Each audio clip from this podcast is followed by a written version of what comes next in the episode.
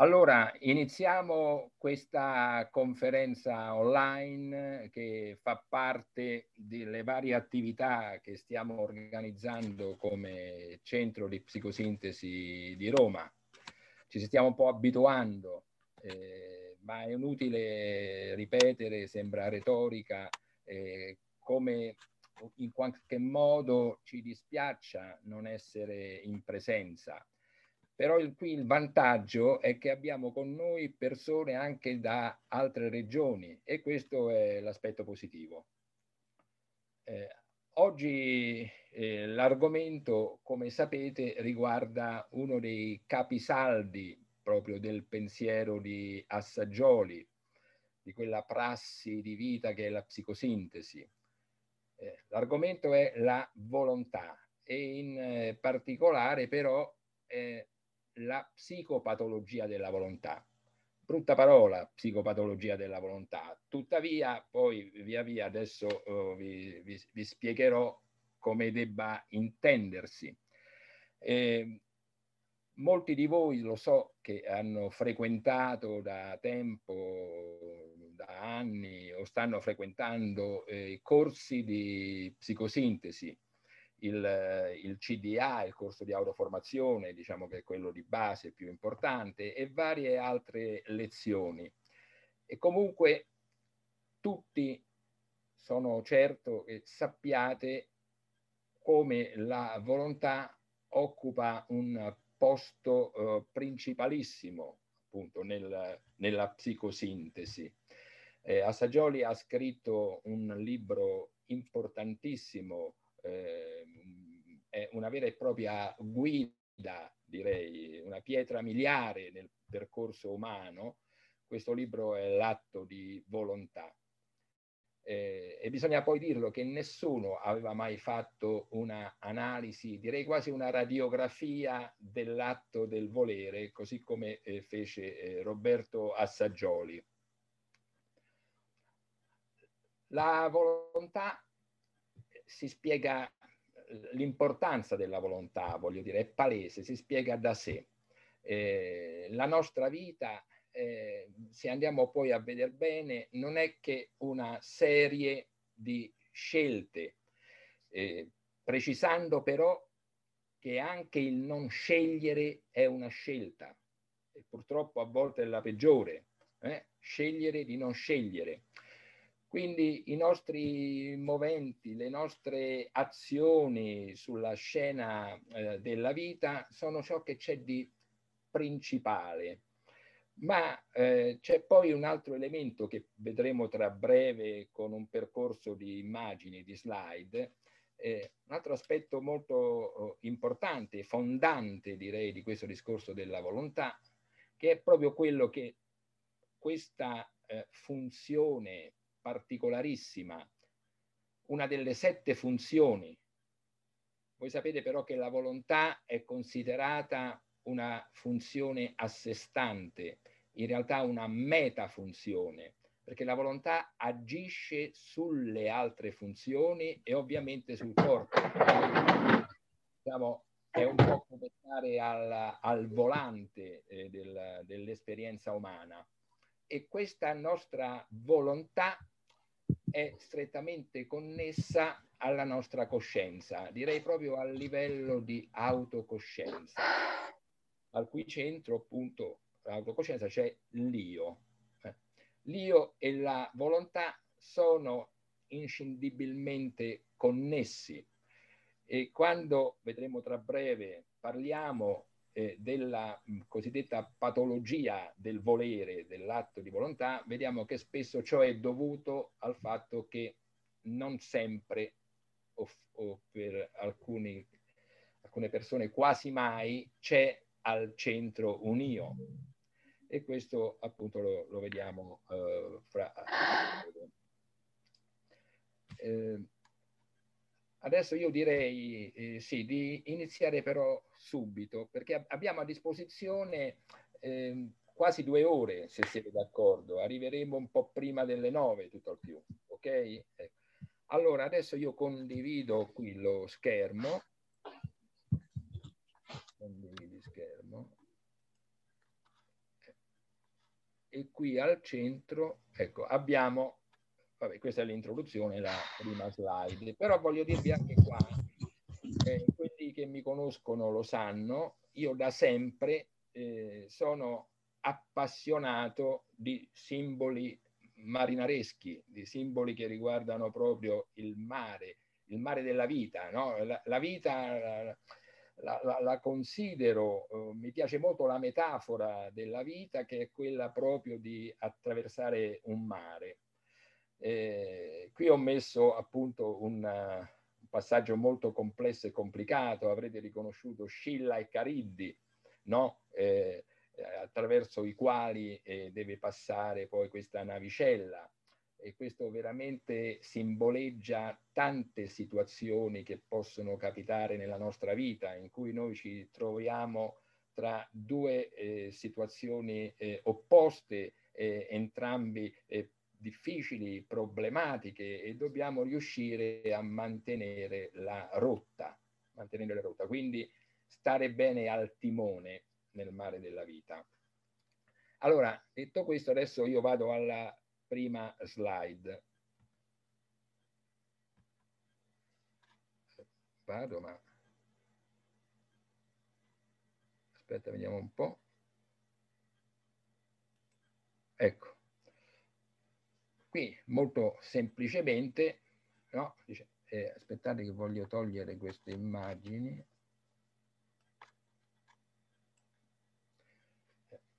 Molto semplicemente, che cos'è la volontà? Domanda pertinente, parliamo di volontà.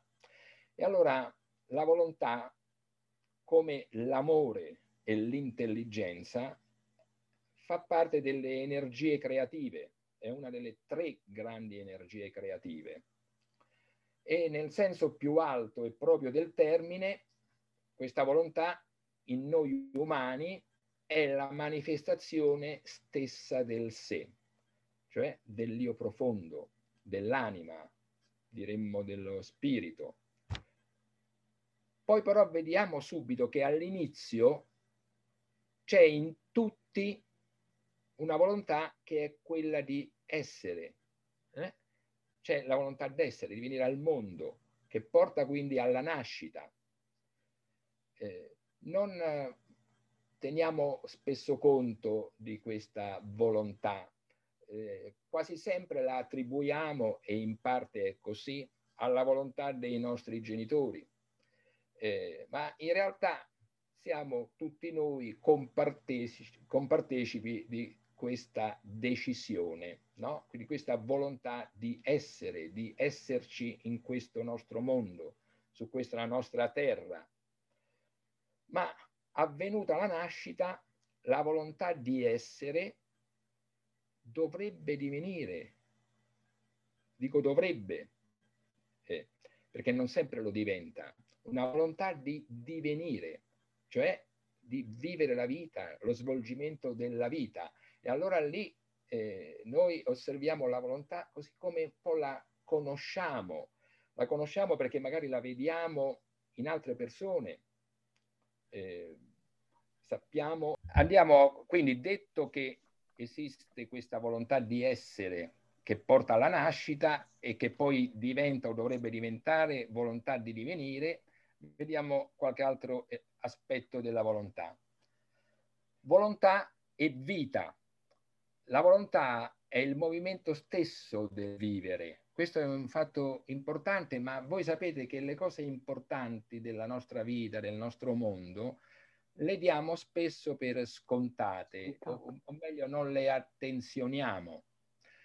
Eh, conviene farlo invece, conviene vivere con attenzione e vedere proprio come la volontà è il movimento stesso del vivere, ed è istintuale ovviamente negli animali e potenzialmente cosciente nell'uomo.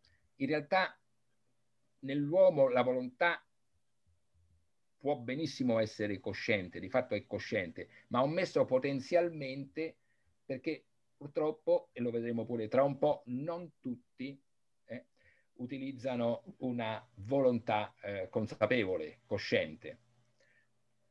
La volontà poi è presente in tutti e in tutto, e quindi qui ho rappresentato il filo d'erba che cresce nell'asfalto, che si fa strada nell'asfalto, proprio per dimostrare questa forza di essere, di manifestarsi, di esserci. E, e questa ovviamente è una volontà che viene dall'alto, viene da lontano. Andiamo avanti. La volontà nell'accezione psicosintetica. Eh, ovviamente parlando della volontà dal punto di vista psicosintetico possiamo dire tantissime cose, ma qui ho sintetizzato questo aspetto. Autocoscienza, come già dicevo prima, e volontà sono due facce di una stessa medaglia. Questo è un fatto importantissimo.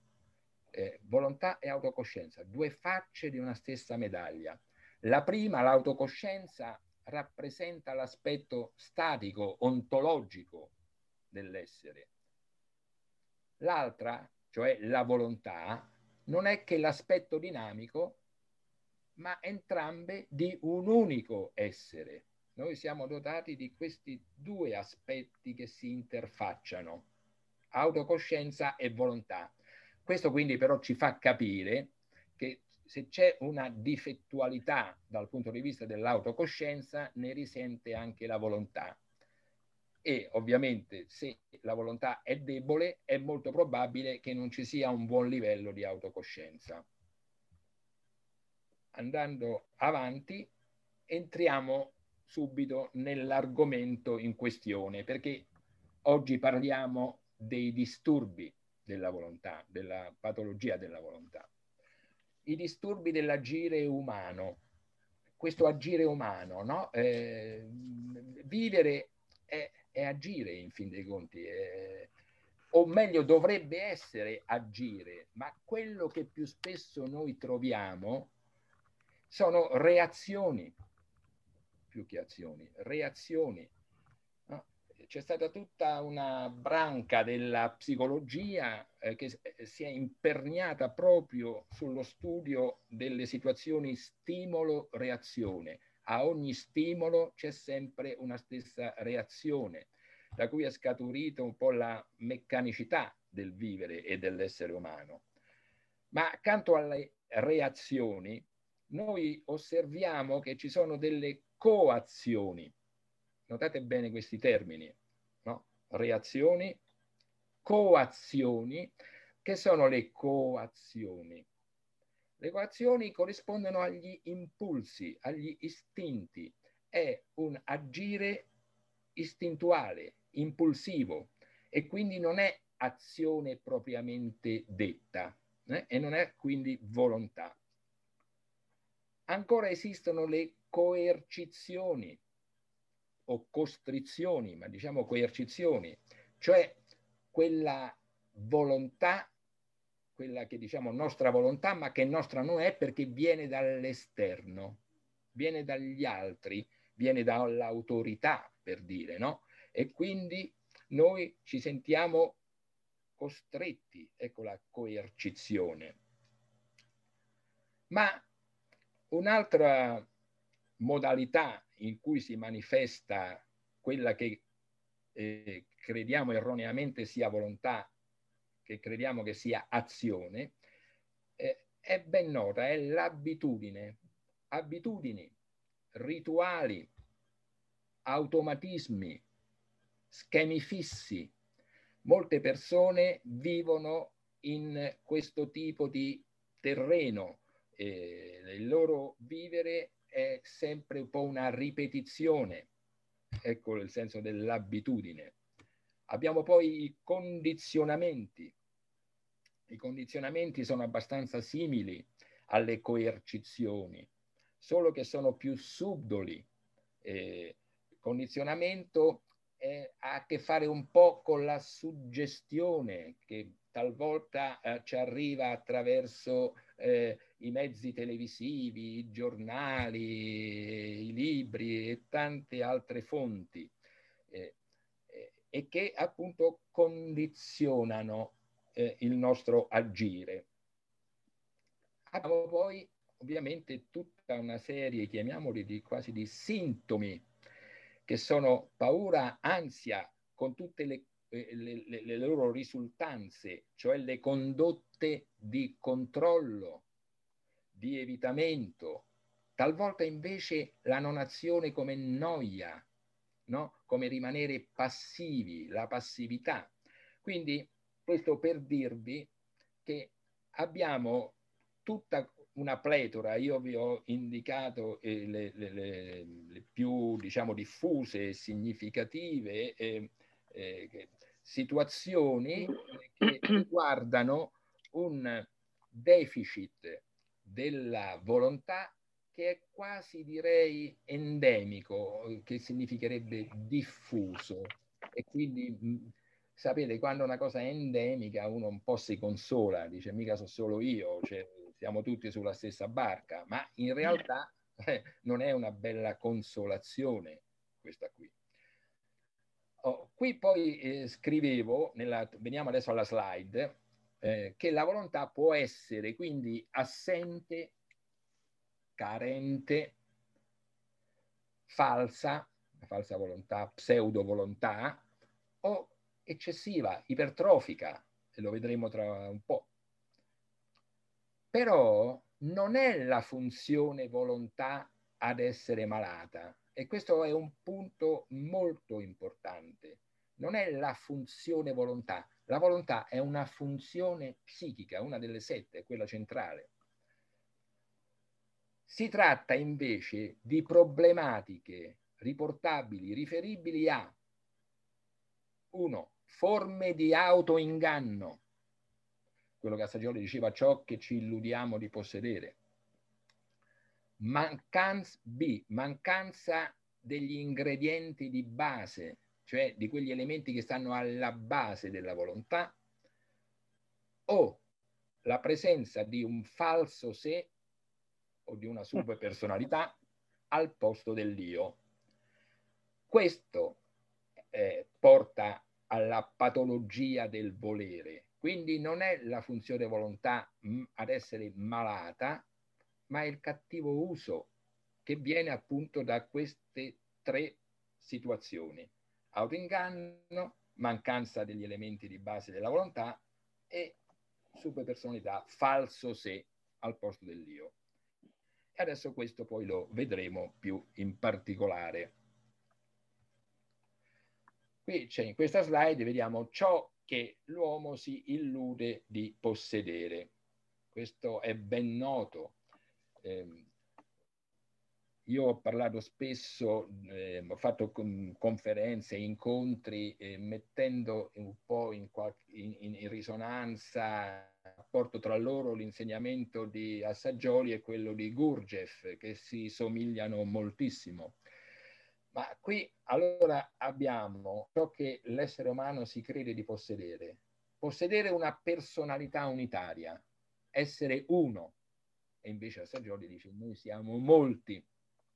E quindi già qui è facilmente intuibile.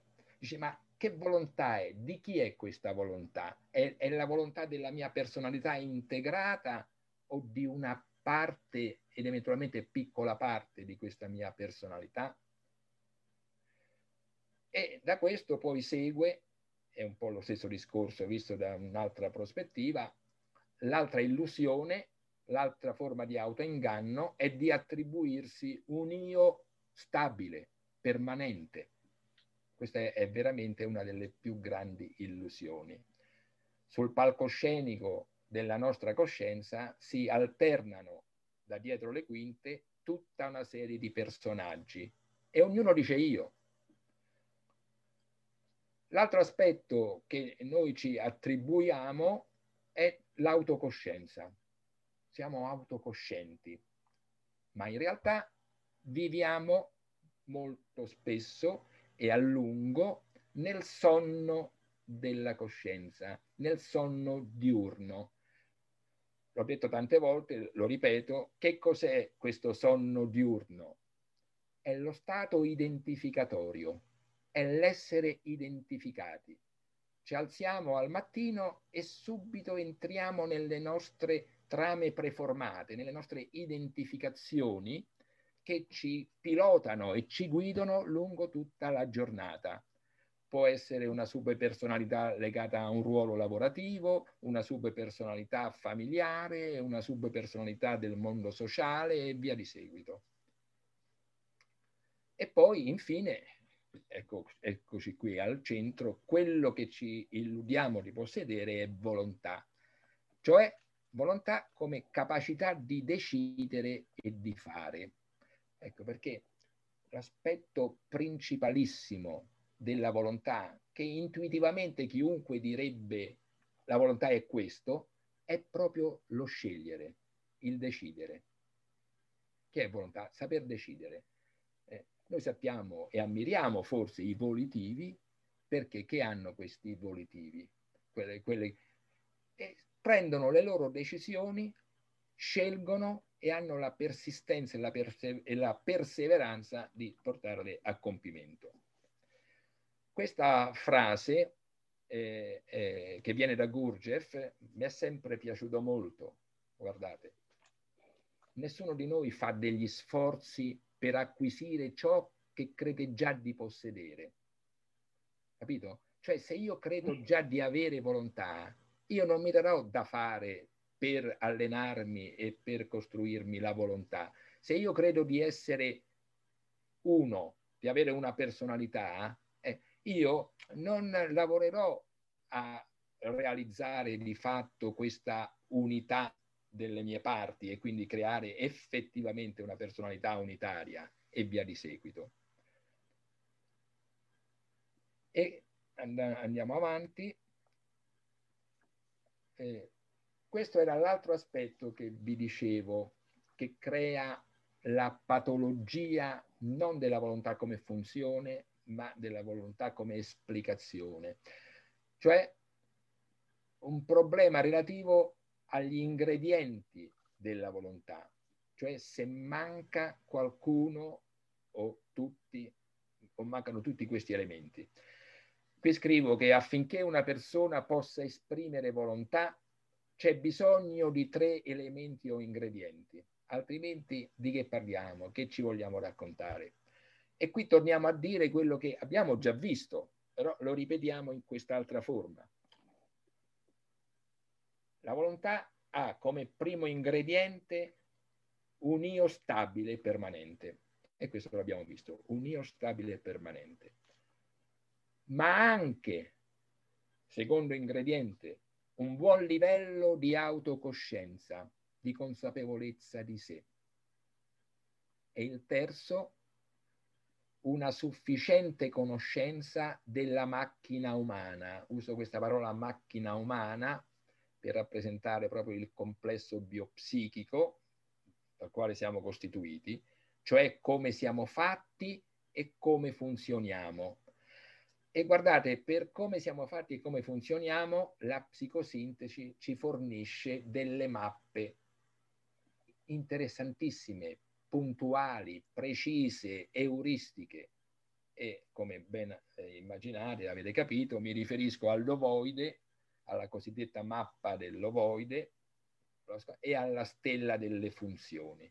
La stella delle funzioni ci dice come funzioniamo, il diagramma dell'ovoide ci dice come siamo fatti, e queste cose bisogna conoscerle. È come quando compriamo un'automobile. Eh, a un certo punto, per poterla utilizzare, eh, noi dobbiamo sapere eh, almeno qualche rudimento di, di, di, di, di come guidarla, eh, di, di, di, di come funziona. Eh, e questo, a maggior ragione, vale per come siamo fatti. Purtroppo, tutte queste cose qui, come dico da decenni, non vengono insegnate a scuola, a partire direi quasi dalle elementari, in forme semplici, eh, in forme voglio dire proprio istintive quasi. Sarebbe utilissimo. Speriamo però che poi questo via via avverrà nel progresso della cultura e dell'educazione. E vediamo il terzo elemento a cui facevo riferimento, per cui abbiamo un deficit dell'atto volitivo, è questo. Ma chi è il soggetto dell'atto volitivo?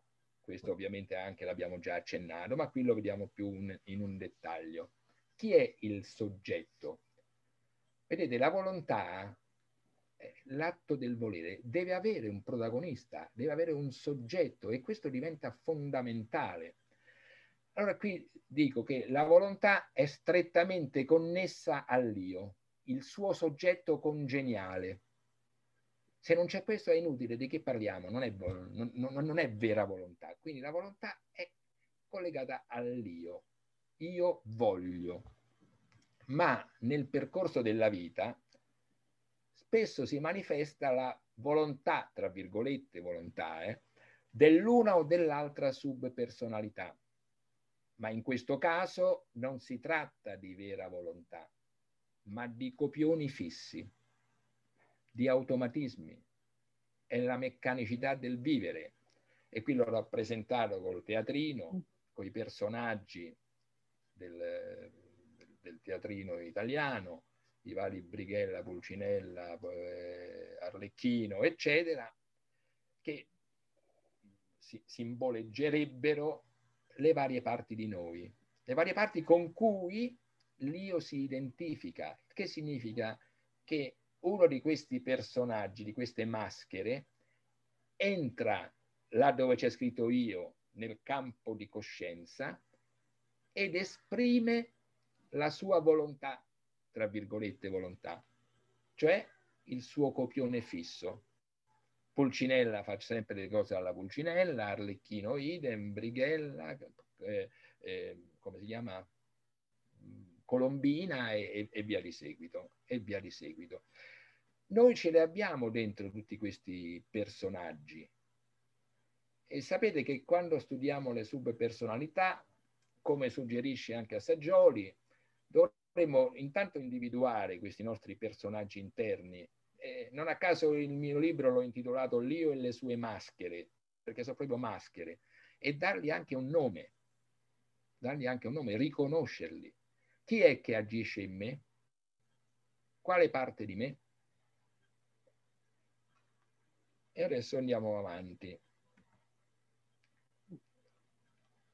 Qui parlo dei principali disturbi dell'agire umano, eh, con l'interrogativo provocatorio: vivo o mi lascio vivere?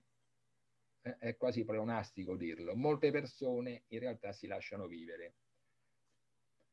Qui torniamo però a quella difettualità del volere che è molto comune e diffuso, ma questo non significa che eh, non sia meno penalizzante per quanto riguarda il processo evolutivo dell'essere umano, perché come noi sappiamo da Assagioli, dalla psicosintesi, l'essere umano è considerato in evoluzione.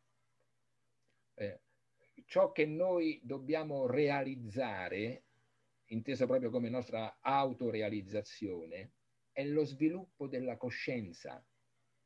Dobbiamo sviluppare la nostra coscienza e allora possiamo evolvere.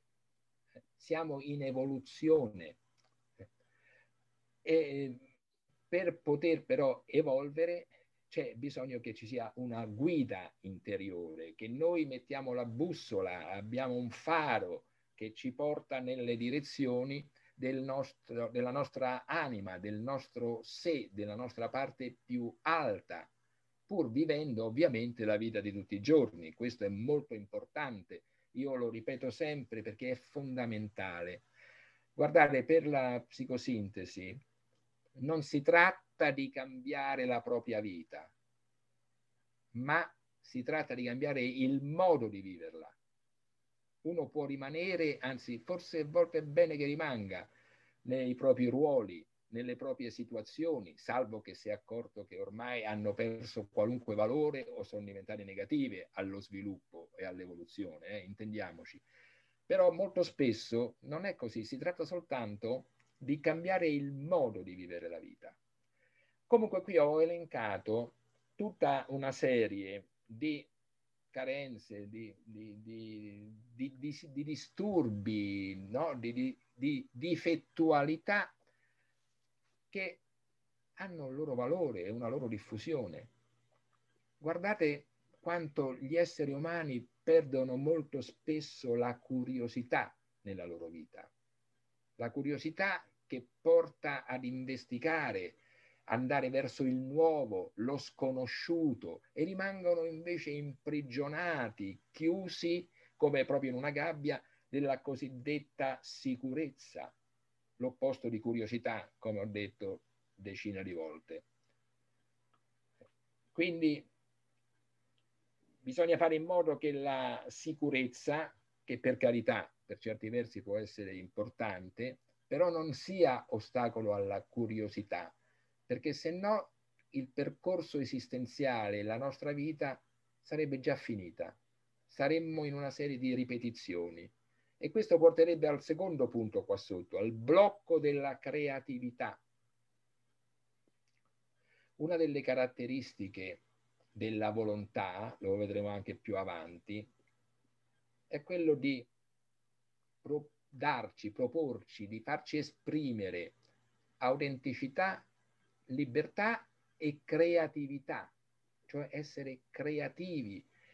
Essere creativi significa soprattutto non essere ripetitivi, eh, individuare anche strade nuove, percorrere nuove vie, questo è fon- fondamentale.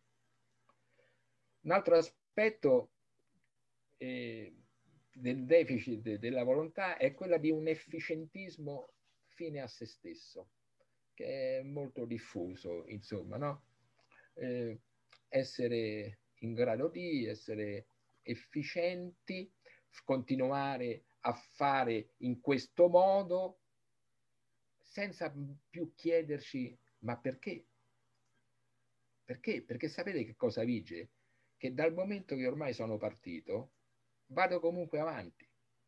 Non è che mi chiedo, ha ancora valore per me questo percorso? È ancora importante? Sono ancora aderente alla scelta, al, al movente della scelta fatta? No, a volte invece eh, è diventato veramente un ritualismo del vivere che porta poi a inerzia e fatalismo. Eh, quindi eh, l'inerzia è proprio uno degli elementi opposti all'atto volitivo, no? All'azione, eh? È la non azione l'inerzia. E il fatalismo è sconsolatezza, il fatalismo è eh,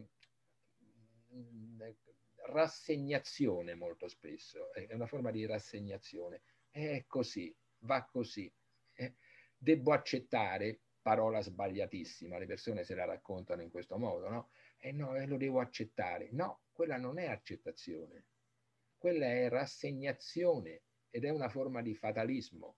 L'accettazione è una cosa diversa.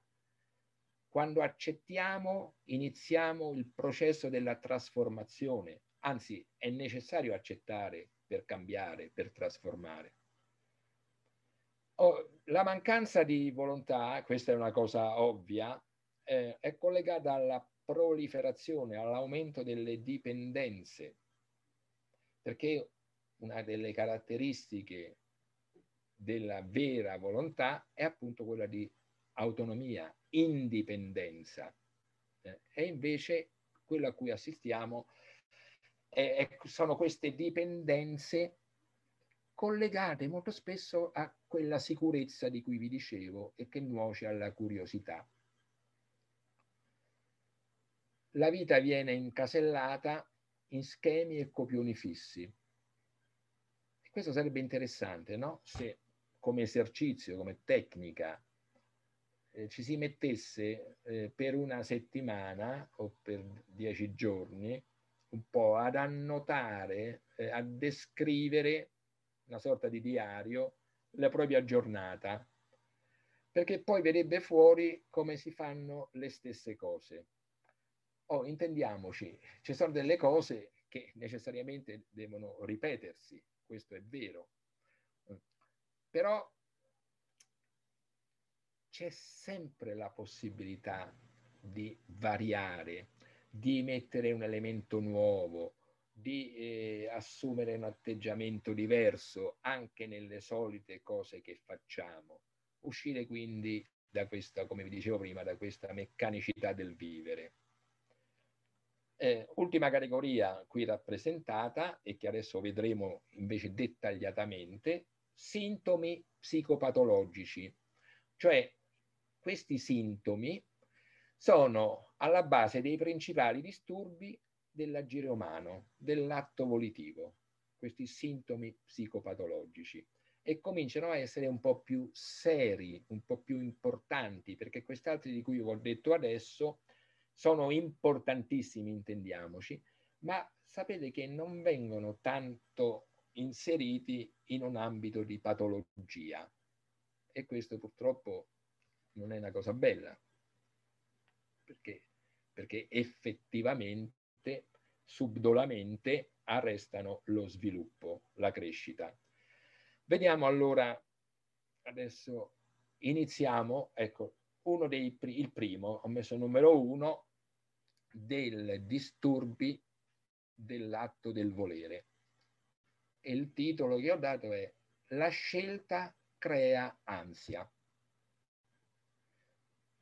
Col sorgere dell'autocoscienza, questo è importantissimo come storia di noi sapiens, eh? Eh, i sapiens noi, noi eravamo animali, ancora in parte lo siamo, per carità, però siamo diventati un po' sapiens sapiens, e, e a un certo punto, centinaia di migliaia di anni fa, forse anche più, dice qualcuno, è sorta l'autocoscienza in questo animale sapiens. È nata nell'essere umano quindi la possibilità di esprimere volontà individuale. Notate bene, negli animali non c'è la, pos- la possibilità di una volontà individuale con certe caratteristiche. E quindi col sorgere dell'autocoscienza è nata in ciascuno di noi come esseri umani la possibilità di esprimere volontà individuale, che porta poi la facoltà, che appunto ne consegue, di pilotare il proprio sviluppo, di dirigere la propria vita, di decidere.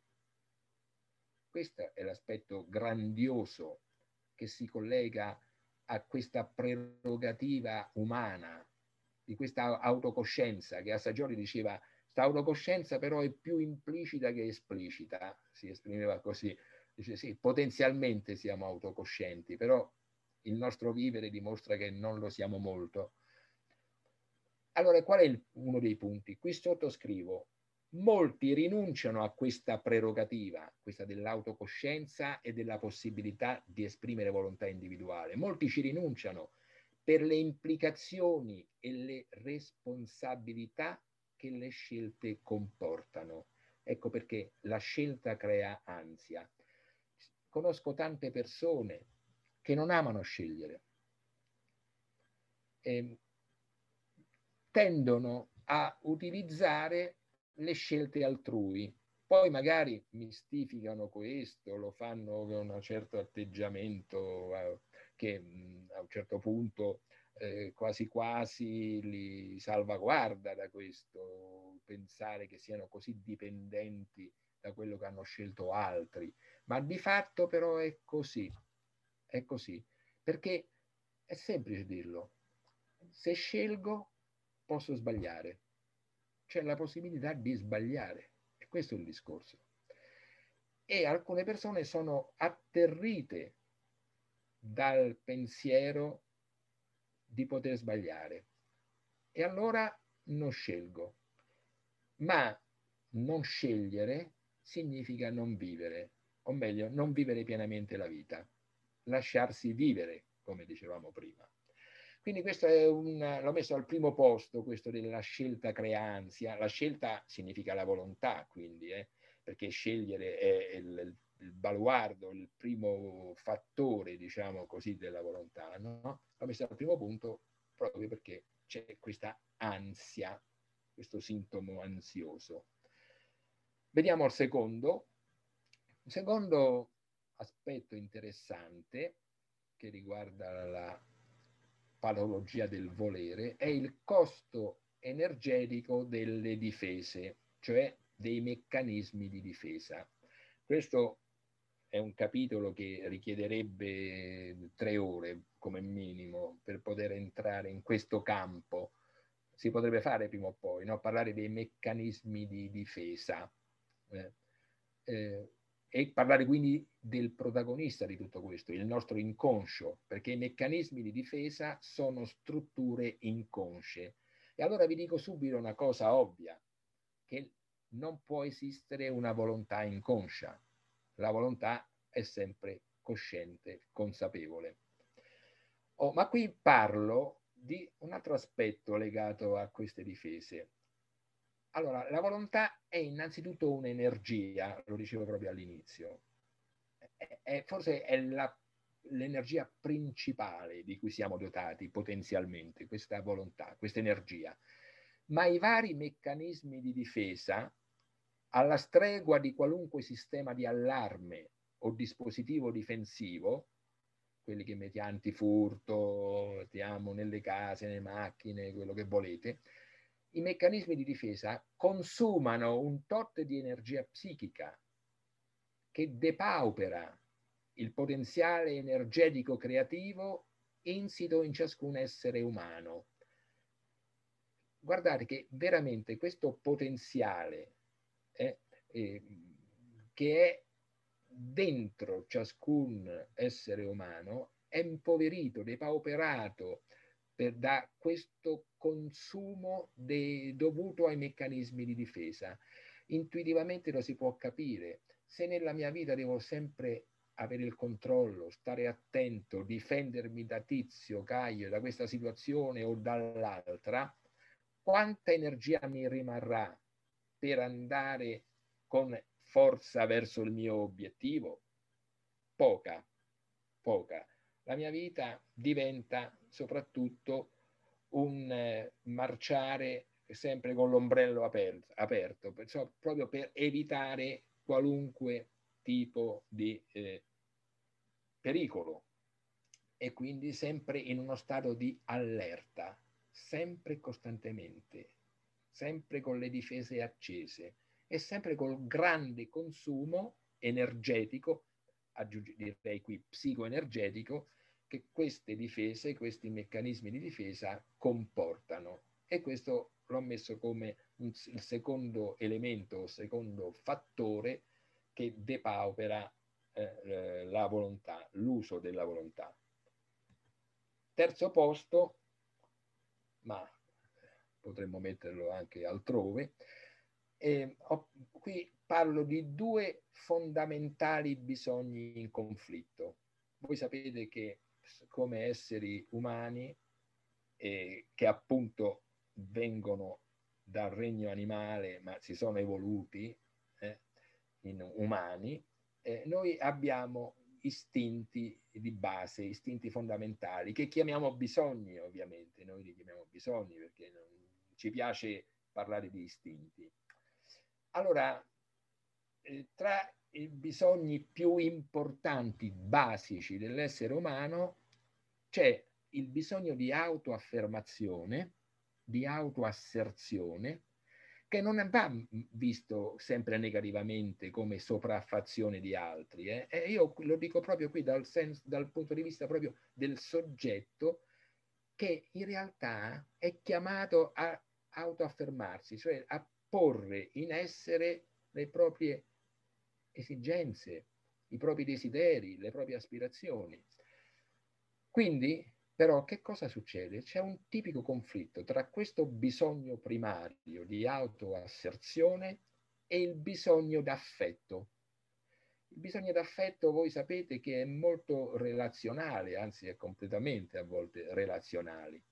E infatti qui dico poi, quasi sempre le persone finiscono per rinunciare alle proprie vere esigenze pur di tenere in piedi un rapporto affettivo.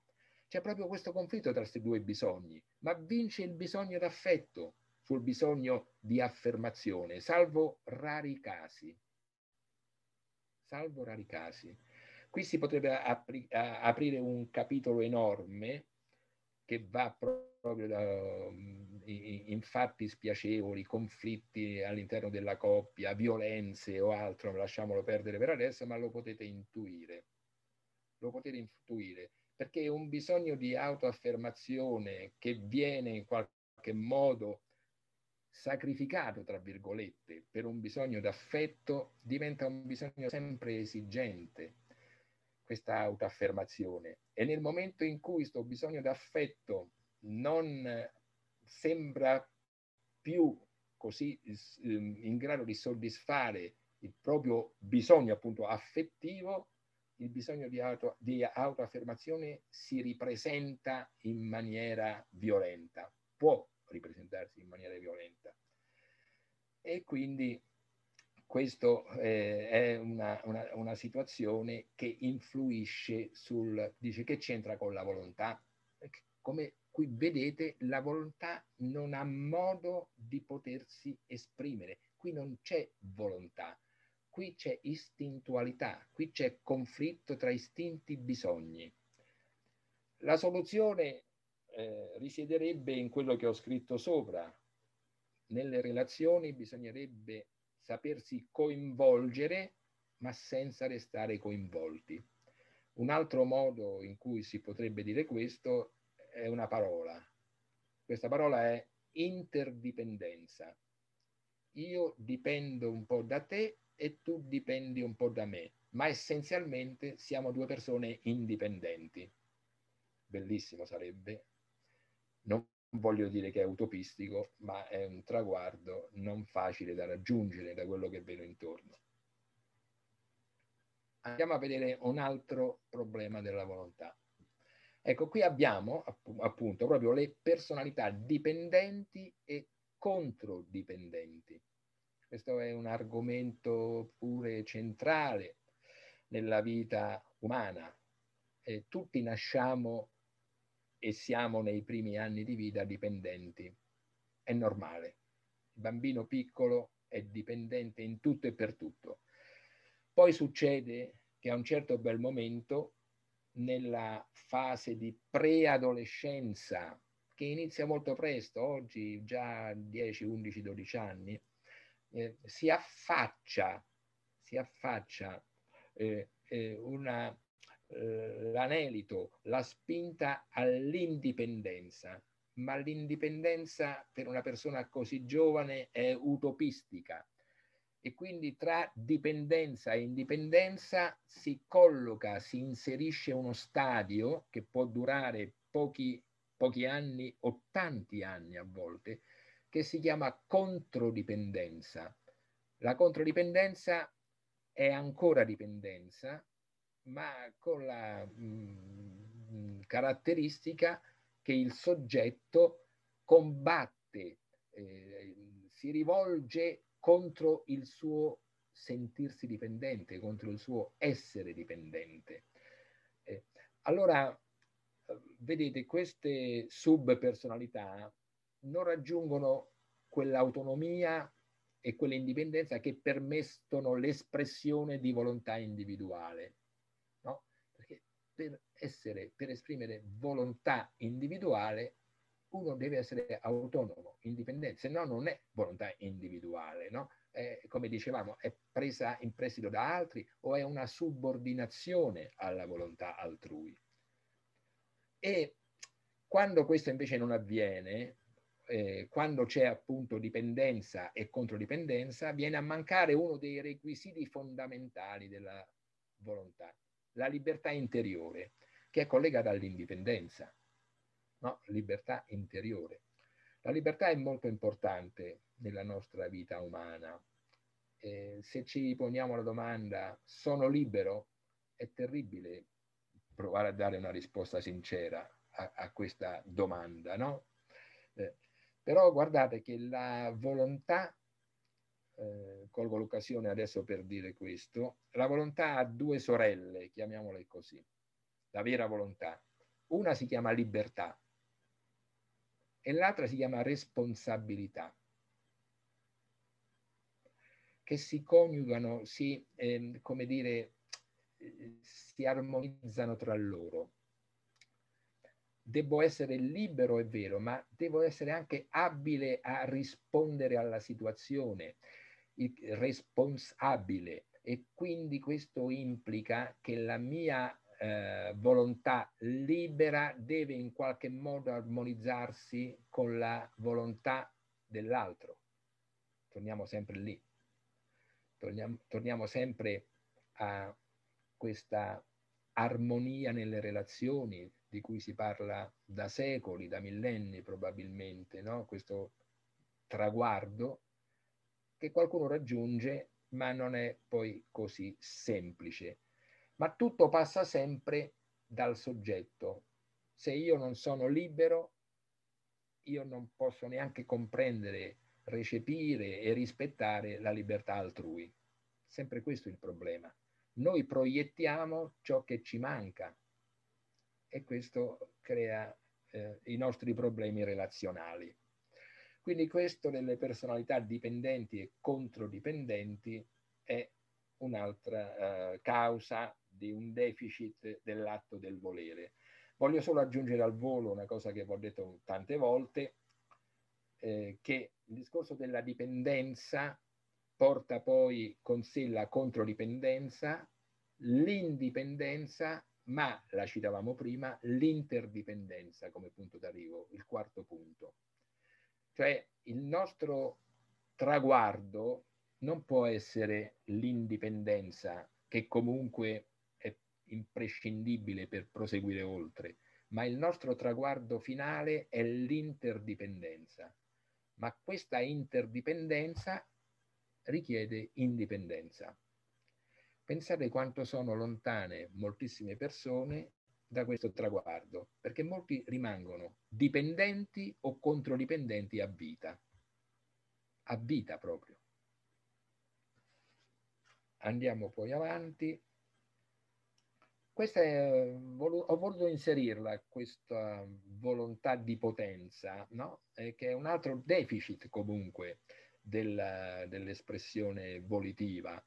Eh, esempi classici di alterazione della funzione volitiva sono i cosiddetti casi adleriani.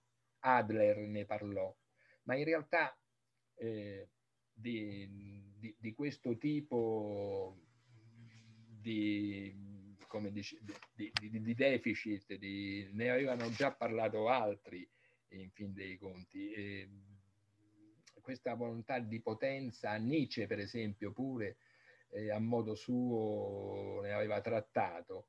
In questi soggetti, in questi casi chiamiamoli adesso adleriani, vediamo in atto una, una volontà di potenza che è una volontà ipercompensatoria, che nasce da un complesso di inferiorità. Quindi poi è facilissimo capire cosa si intende.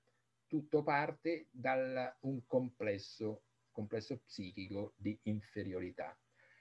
E ci sono dei casi classici, insomma, delle narrazioni su questo, più o meno divertenti, spiritose, che Napoleone, che era piccoletto, ha voluto, ha voluto diventare quello che è diventato, no?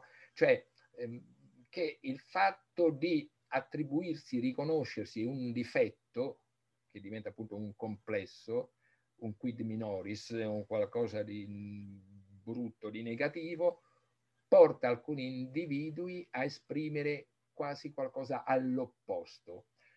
E, e allora in questi casi viene fuori veramente una grande volontà.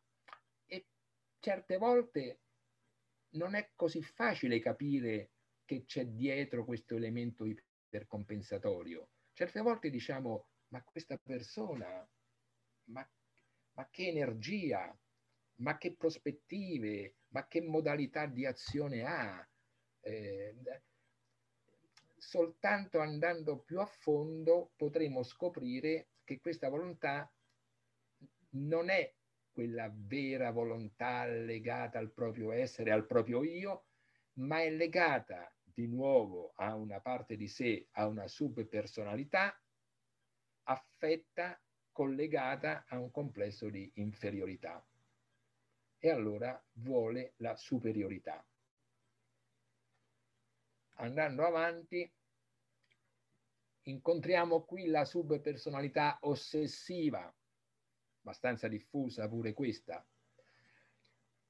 Eh, l'ossessivo tipicamente è un indeciso.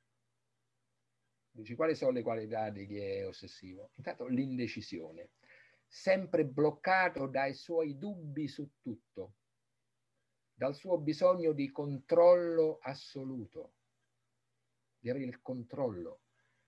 Conoscerete voi persone che devono avere sempre il controllo della situazione, e perché poi non si può mai avere il controllo assoluto, è, è utopistico, diciamo così, no? Però Eh, nevroticamente voler avere il controllo porta a vivere una vita molto molto complicata e difficile.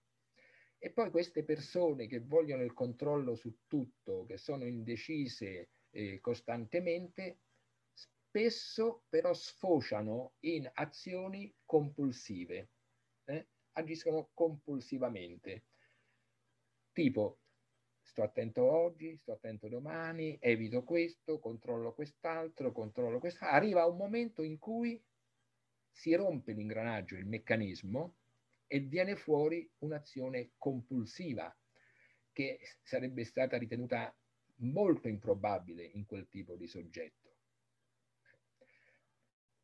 E comunque questa uh, subpersonalità ossessiva, come tutte le subpersonalità, nasce sempre da caratteristiche tipologiche che potrebbero in questo caso essere legate a una tipologia organizzativa, ritualistica, no? Il famoso settimo raggio, si dice nella psicologia esoterica, cioè di quei soggetti che appartengono appunto a questa tipologia del rituale. Ma quando parliamo di ossessione, degli ossessivi, di manie ossessive, non parliamo forse di rituali? Lavarsi le mani duecento, a parte oggi col Covid, eh, ci hanno resi tutti ossessivi, ma comunque, a parte questo, lavarsi le mani costantemente, mettere a posto il quadro eh, alla parete se è leggermente storto, e prima di addormentarsi toccare dieci volte quel mobile o altro, no? I rituali. Si crea, l'essere umano crea tutta una serie di rituali, alcuni sono proprio palesemente, eh, diciamo così, eh, strani, eh, patetici, altri invece, diciamo, uno neanche se ne accorge che è un rituale, no? E però lo è, lo è, è una abitudine anancastica, eh, apotropaica, che tiene lontano ovviamente il male, la negatività, e questo è molto diffuso. Ovviamente tutto questo non rende l'azione di questi soggetti un'azione che nasce dall'io, dall'autocoscienza, e quindi non è un'azione di volontà, non è azione ma è compulsione, appunto. Settima situazione, la subpersonalità depressa. Ecco, vedete che pian piano sto andando verso quadri eh, sempre un po' quadri clinici, chiamiamoli quasi, no? Sempre un po' più severi, no? Sempre più di sofferenza, potrei dire gravi, insomma. Ecco, la subpersonalità depressa eh, rappresenta il caso più tipico e diffuso di deficit della volontà. Questo lo, lo, lo sappiamo, lo, lo vediamo. Quando una persona è apatica, eh, apatos, no? Non pro, eh, quando una persona eh, è statica, passiva, eh, allora noi sentiamo e, e pensiamo questa persona è depressa. Cioè, che cos'è la depressione? Cosa significa essere depresso? È l'opposto di espressione. La depressione è mancanza di espressione. Non riesco a esprimere me stesso, non ci riesco. Per tutte le vicende della mia vita, gli incontri che ho fatto, le, i traumi, le situazioni, e se non mi esprimo, esprimere significa tirar fuori energia, io mi deprimo eh? e, e tutto rimane dentro di me e, e, e io sono completamente passivo e non posso esprimere assolutamente volontà, perché l'aspetto energetico è spento o gravemente impoverito, diciamo così. Ecco perché la depressione è, emblematico per quanto, è emblematica per quanto riguarda i problemi del volere, no? Eh, eh, però ci sono poi altre situazioni che adesso vediamo, le altre due. Eh? Quindi questo qui è molto importante, però dobbiamo sempre distinguere da eh, una depressione più severa, eh, a volte viene chiamata un po' endogena, che una persona porta dentro da tanto tempo, diciamo così, e da eh, invece eh, una depressione reattiva. Depressione reattiva, meno grave, è collegato a un evento che è accaduto nella mia vita, una separazione, un licenziamento, una lite con un caro amico, no? eh, la morte di una persona cara. Questi sono eventi che causano forme di depressione, ma non è la depressione eh, grave, voglio dire. Ed è chiaro che anche in questi casi eh, la volontà si spegne, ma poi magari si riaccende, tenendo presente, ma questo poi lo vediamo fra un po', che la sofferenza e il dolore possono essere anche invece degli attivatori di una forte volontà. Talvolta è proprio il dolore il, che è un fuoco che spinge la persona a reagire, sì, diciamo reagire, però a metter fuori una grande energia e talvolta una volontà. Andando avanti, perché non mi va avanti?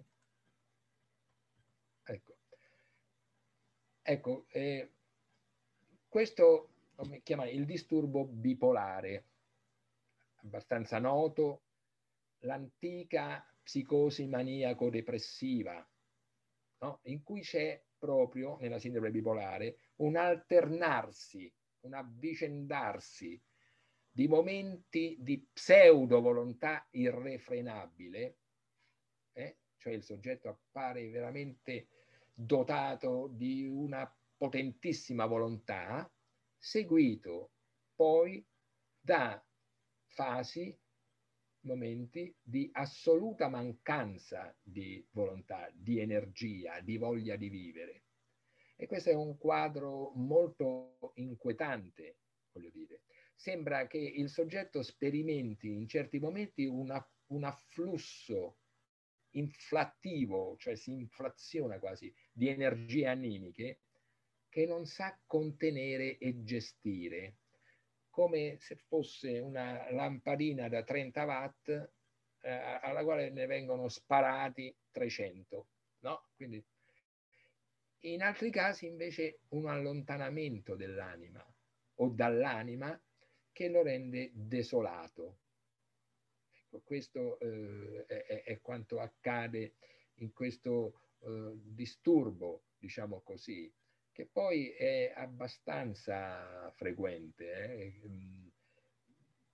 È collegato soprattutto a determinate tipologie, non esclusivamente a certe tipologie, ma molto spesso le tipologie creative, artistiche, possono essere affette da questi che vengono a volte chiamati, in una maniera forse più semplice, sbalzi di umore.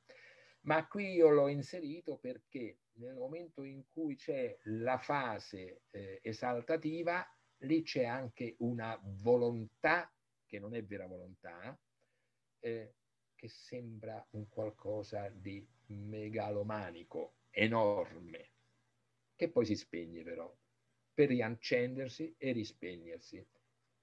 E questo è uno dei disturbi eh, più seri, diciamo così, del volere, della volontà. E per concludere coi disturbi, coi problemi, con la psicopatologia, ho voluto inserire all'ultimo l'acting out, eh, che è mh, conosciuto come raptus, molto spesso, dice, ho avuto un raptus. Raptus significa una azione così, immediata, cioè letteralmente eh, acting out significa passaggio all'atto. Con tale termine si designa il manifestarsi improvviso e incontenibile di un impulso che prima era trattenuto nell'inconscio. Ecco, a volte capita che la persona tiene dentro di sé, chiuso dentro di sé, eh, la rinuncia, come dicevamo prima, all'autoaffermazione, con la rabbia che ne deriva, e questo si accumula eh, via via che io mi subordino agli altri, che io rinuncio all'espressione di me, eh, qui aumenta come se fosse una diga nel mio inconscio quella che poi diventa un, appunto, un impulso incontenibile. E allora c'è il raptus. Il raptus, eh, purtroppo ce ne sono di vario genere, che possono arrivare eh, pure a cose terribili, come eh, omicidi e cose del genere, eh, diciamo così. Eh, allora lì voi vedete proprio l'estremismo di un'azione che non ha niente a che fare con la volontà, questo è evidente, però l'ho qui inserito perché è comunque una componente dell'agire umano, per quanto raro, ma che si può manifestare.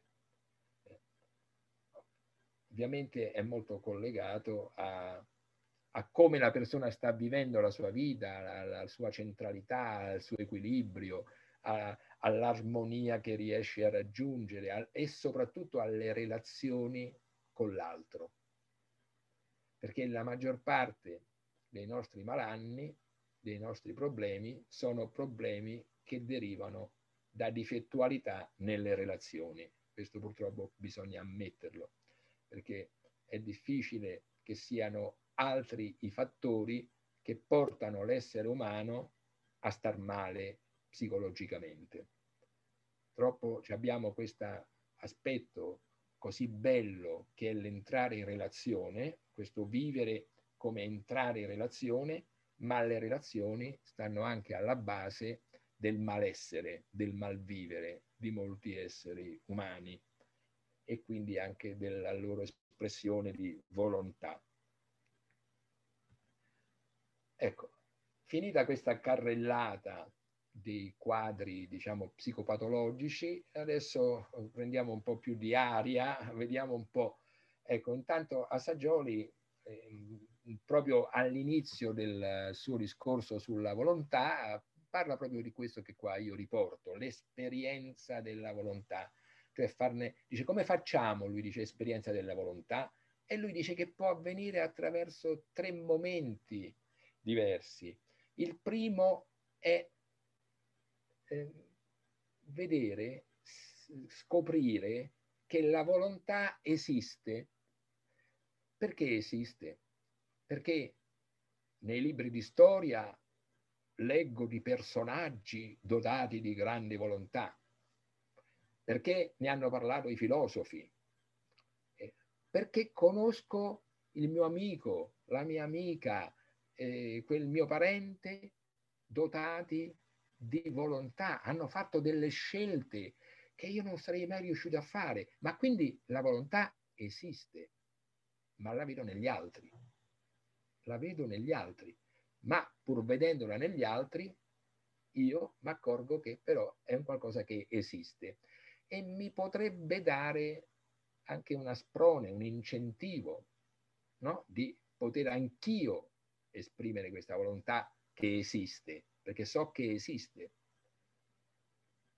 Il secondo passaggio, già fondamentale e importante, è che mi accorgo che io ho volontà, io la posseggo questa volontà e me ne posso accorgere quasi inaspettatamente quella volta lì che sono riuscito a non farmi abbindolare, a non farmi convincere a fare una cosa che non volevo fare, o al contrario quando a portare avanti un mio progetto, cosa quasi rara, però ci sono riuscito.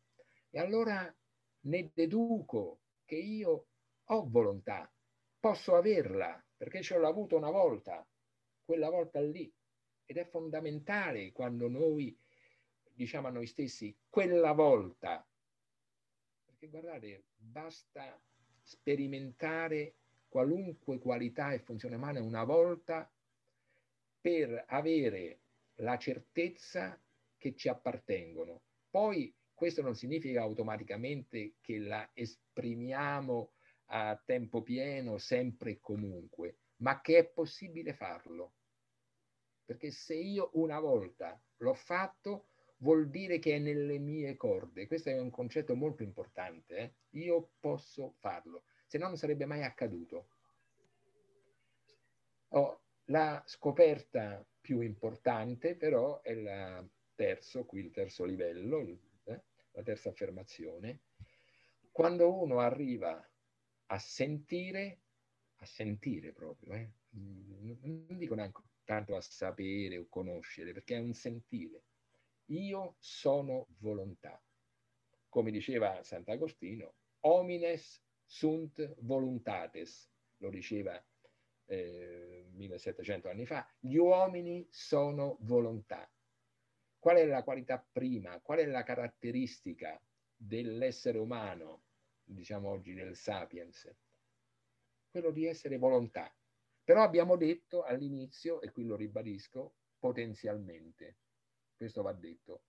Ma guardate, potenzialmente è una cosa molto importante, perché c'è il potenziale, no? E, e, che è fondamentale. Però ci sono anche i limiti che noi frapponiamo, che noi imponiamo alla nostra vita.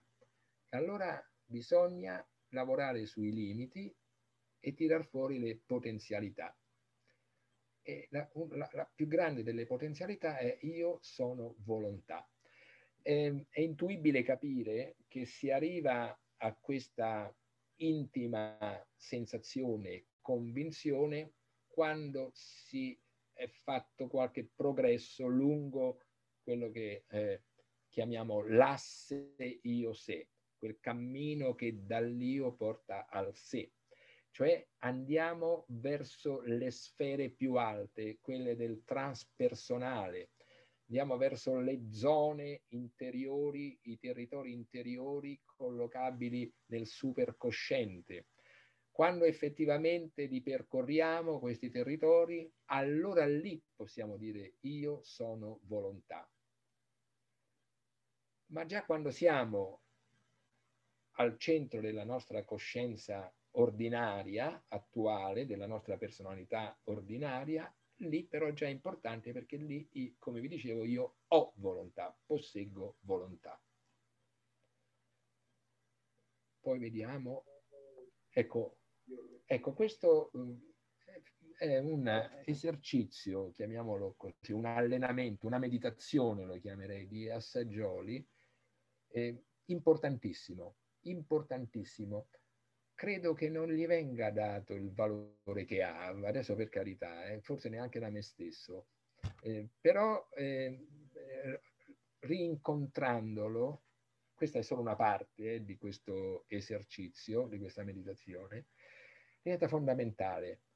E il titolo che Assagioli dà a questa eh, meditazione, chiamiamolo così, a questa visualizzazione anche potremmo dire, è riconoscimento del valore della volontà.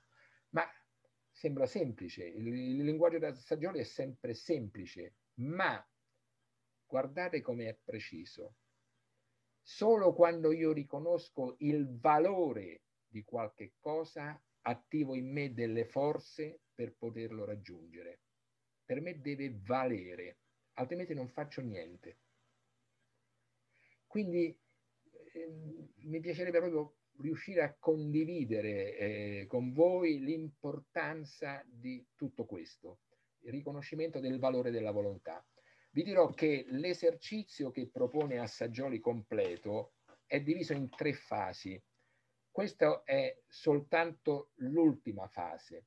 lui nella prima, eh, nella prima fase eh, dice: immagina con la maggior vi, vividezza possibile eh, le sofferenze, eccetera, quelli che sono eh, aspettate, sto, sto prendendolo. Immagina con la maggior vividezza possibile le occasioni perse, il danno e la sofferenza arrecati a te stesso e ad altri in passato e quelli che potresti arrecare in futuro con l'attuale mancanza di forza di volontà. Cioè vado ad approfondire i risultati negativi della mancanza di forza di volontà. Poi c'è un secondo passaggio, che è l'opposto. Immagina con la maggior vividezza possibile tutti i vantaggi di una volontà efficiente. E lì uno elenca, rivive, rivisita col potere dell'immaginazione tutte le conquiste, tutti i vantaggi avuti dall'espressione della volontà. E poi si arriva a questa attuale, finale. E qui dice: immagina te stesso come un essere in possesso di una forte volontà. Cerca di vederti camminare con passo fermo e risoluto, agendo in ogni situazione con decisione, intenzione focalizzata e costanza. Cerca di vederti mentre resisti con successo ad ogni tentativo di intimidazione e di seduzione. Visualizzati così come sarai quando avrai ottenuto la padronanza interna ed esterna. Ecco, come vedete e come sapete, le visualizzazioni si basano sul potere che hanno i simboli. Perché i simboli hanno potere? Perché i simboli si rivolgono direttamente al nostro inconscio, quindi al nostro potenziale energetico creativo. E riferendosi i simboli al nostro inconscio, si riferiscono a quel livello, a quella dimensione di ciascuno di noi che determina i nove decimi della nostra vita. Notate bene, i nove decimi. Ecco allora l'importanza dell'utilizzo delle visualizzazioni, dei simboli, delle metafore, perché mobilitano le energie dell'inconscio e allora quello che sembra impossibile magari diventa possibile. E molti, molte tecniche della psicosintesi, soprattutto le tecniche della cosiddetta volontà sapiente, guardate un po', parliamo di un aspetto della volontà, hanno a che fare con questa dimensione inconscia. Che cos'è questa volontà saggia, sapiente, questa volontà cibernetica, cybernetikos, l'arte del timoniere, tornando alle metafore marinare? Eh, significa volontà sapiente che è quel tipo di volontà che regola i rapporti tra cosciente e inconscio, che si allea con l'inconscio, che, come dice qualcuno, fa amicizia con l'inconscio affinché questo potenziale energetico venga portato nel campo della coscienza e della vita dell'oggi con i risultati che desideriamo ottenere. Quindi questo è importantissimo ed è veramente per me un punto di partenza, questo riconoscimento del valore della volontà. E quindi ovviamente vi inviterei a esercitarvi su questo, a meditarci. Sempre Assagioli parla di volontà e arte di vivere. Questa è una frase usata varie volte da noi. Eh, di solito nella vita ci si lascia vivere. L'abbiamo detto tante volte in questa chiacchierata, che ci si lascia vivere, mentre vivere è un'arte. E dovrebbe essere la più grande delle arti belle. Questa è un'espressione pure da ricordare, no? Arte di vivere e vivere come arte. La vita come opera d'arte. Anche qui usiamo, come vedete, simboli, metafore, ma che muovono le nostre energie. E allora se la volontà aiuta a questo, se la vita è arte, eh, c'è però prima uno strumento fondamentale alla base dell'arte di vivere. E qui parlo di uno strumento che è un altro dei capisaldi del pensiero assagioliano, insieme appunto alla volontà, all'animo molteplice, al sé, all'io, al campo di coscienza, ma questo elemento è veramente fondamentale, perché soltanto da questa pratica, da questo elemento, può scaturire, può manifestarsi l'io, il nostro io, e nel momento in cui si manifesta l'io diventa possibile l'espressione della volontà. Questo strumento, alla base dell'arte di vivere, lo ricaviamo dalla pratica della disidentificazione ed autoidentificazione. Questo esercizio tra i più reclamizzati di Assagioli, e forse quando le cose vengono così in qualche modo appunto esibite, se ne parla tanto, diventano quasi luoghi comuni, forse si rischia di perderne la portata, ma è fondamentale. Eh, la disidentificazione e l'autoidentificazione fanno perno su questo principio. Noi siamo dominati da tutto ciò con cui il nostro io si identifica. È quello che avevamo visto anche in quelle immagini con le maschere.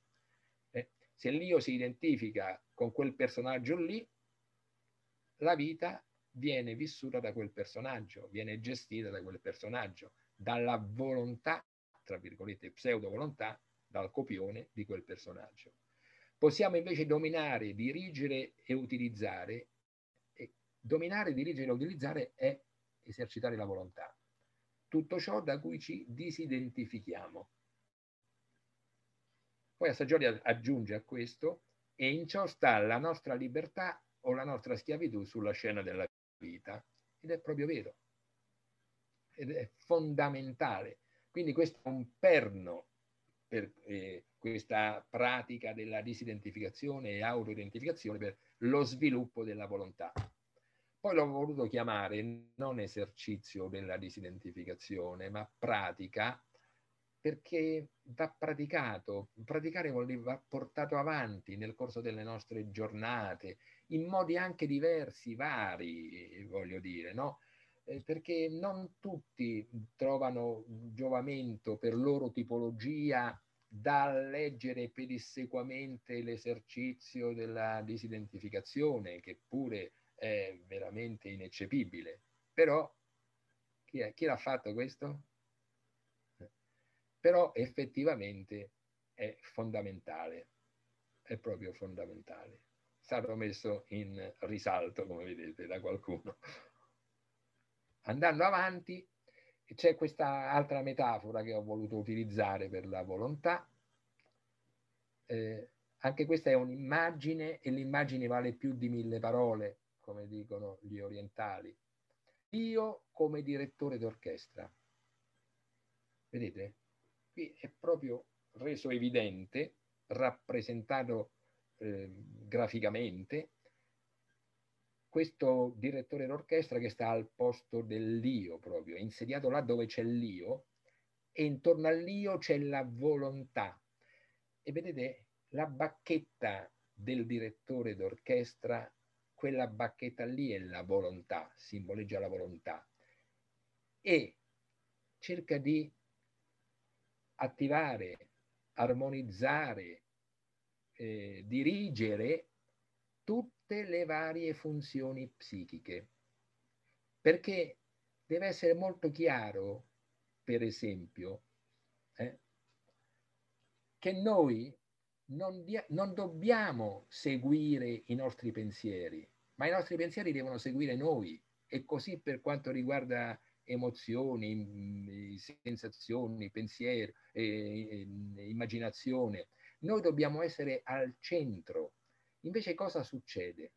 nel nostro campo di coscienza, che arrivano come delle ondate dalle nostre funzioni psichiche. Prendete l'immaginazione. Prendete l'immaginazione. Un esempio che mi piace sempre fare è questo. Una persona che non ha un io molto stabile, centrato, e che magari c'ha pure qualche elemento di ipocondria, no? Si sveglia però una mattina e si sente molto bene. Si veste, si sente a posto, in forma, esce di casa e fatalità incontra, dopo tre anni o quattro che non l'incontrava, un amico, un'amica. Si salutano e questo amico o questa amica lo saluta volentieri. Che bello vederti. Sì, ma senti, ma ti vedo un po' pallido, ma ti senti bene? No? Pensate, queste parole, le parole hanno un potere, no? Suscitano, secondo le leggi della psicodinamica, le famose dieci leggi, suscitano in questo soggetto che si sentiva così bene, eh, emozioni e sentimenti corrispondenti a chi è, è pallido, a chi appare smunto, a chi... E questo si propaga nel campo della coscienza, come delle ondate, entra nel campo della coscienza e la persona passa, tout court, dal sentirsi forte, sicuro e in salute a chi si sente malato, dovrò andare a controllarmi, dovrò andare dal medico. Adesso questo per dire il potere delle immagini e delle parole che suscitano immagini, ma lo stesso i, i pensieri, arrivano questi pensieri e noi, noi apriamo la porta ai pensieri, non mettiamo sull'uscio della coscienza nessun portinaio, nessun custode, no? E entra chiunque e invece dovremmo fare attenzione. Dobbiamo dirigere noi il traffico nel campo della coscienza. Il campo della coscienza è la nostra casa, la dobbiamo tenere nel, sempre bene in ordine, armonica. E questo è un allenamento alla volontà, all'esercizio della volontà. Stiamo per terminare, andiamo a un'altra immagine. Un'altra metafora della volontà vede l'io qui, non come direttore d'orchestra, ma qualcosa di simile poi in fondo, come regista del teatro interiore, no? Eh, un direttore d'orchestra e un regista eh, hanno vari elementi in comune, no? Devono un po' coordinare, far ben funzionare un complesso di altre persone, no? E l'io come regista è chiaro che richiama alla ben nota metafora delle subpersonalità che sono gli attori. L'io è il regista, il sé è l'autore. Molti vivono soltanto con il, come attori, quindi hanno le loro subpersonalità e sono, come diceva Pirandello, personaggi in cerca d'autore, ma non hanno un autore, quindi sono ondivaghi, vanno così. Può arrivare il regista, È già, eh, è già molto importante perché il regista cerca di coordinarli, ma se il regista non è in connessione con l'autore, allora può non saper bene che tipo di partitura, che tipo di sceneggiato, sceneggiato che, che, che rappresentazione utile può eh, porre in scena. Ed ecco quindi l'importanza che l'io sia un po' connesso al sé, che ne abbia, come dico qui, l'ispirazione. La vita vissuta con la regia dell'io e l'ispirazione del sé, allora quella finalmente diventa una vita improntata all'utilizzo di una volontà, volontà che rende la vita autentica. Autentico significa vera, autentica, creativa, intensa, essenziale e armonica. Altre volte su queste parole mi sono soffermato a lungo, ma parlano da sole in questo momento, penso che le possiate ben comprendere ed estenderne il, il senso. Questa è l'ultima slide. Torno a questi motivi del mare. Eh, al timone della personalità nel mare della vita. Ecco, a me piace molto questo. Eh? Al timone, al timone. Il timone richiama molto pure quella stella delle funzioni, no? Io avevo fatto dei disegni, delle rappresentazioni, in modo che uno si trovasse proprio veramente come al timone, per dirigere la propria personalità. E questa frase, che abbiamo utilizzato anche al centro di Roma in un nostro programma, non è importante da che parte soffi il vento, ma come tu disponi le vele. Questo è volontà. La volontà è collaborare con l'inevitabile, saper collaborare, è fare di necessità virtù, è non lasciarsi scoraggiare, è proseguire nel percorso, andare avanti. Questa è la vera volontà. Però abbiamo visto prima come purtroppo questa qualità fondamentale di noi umani, insieme all'amore e all'intelletto e all'intelligenza, spesso è minata, spesso è difettuale. E allora ecco l'importanza di riappropriarci di questa dotazione, perché noi ce l'abbiamo in dotazione. La nostra personalità è come una casa, e in questa casa c'è una stanza, la stanza del tesoro, ma è, è murata, è chiusa, è, è nostra, ma non lo sappiamo. Dovremmo poter accedere e servirci, prendere, utilizzare ciò che c'è, il nostro potenziale, appunto. E questo, al primo posto c'è questa volontà. Volontà significa prendo in mano la mia vita, dirigo la mia vita, e facendo questo la mia vita diventa più significativa, più bella, migliore per me, ma anche per le persone della mia vita. Su questo io mi fermo e vi ringrazio per l'attenzione e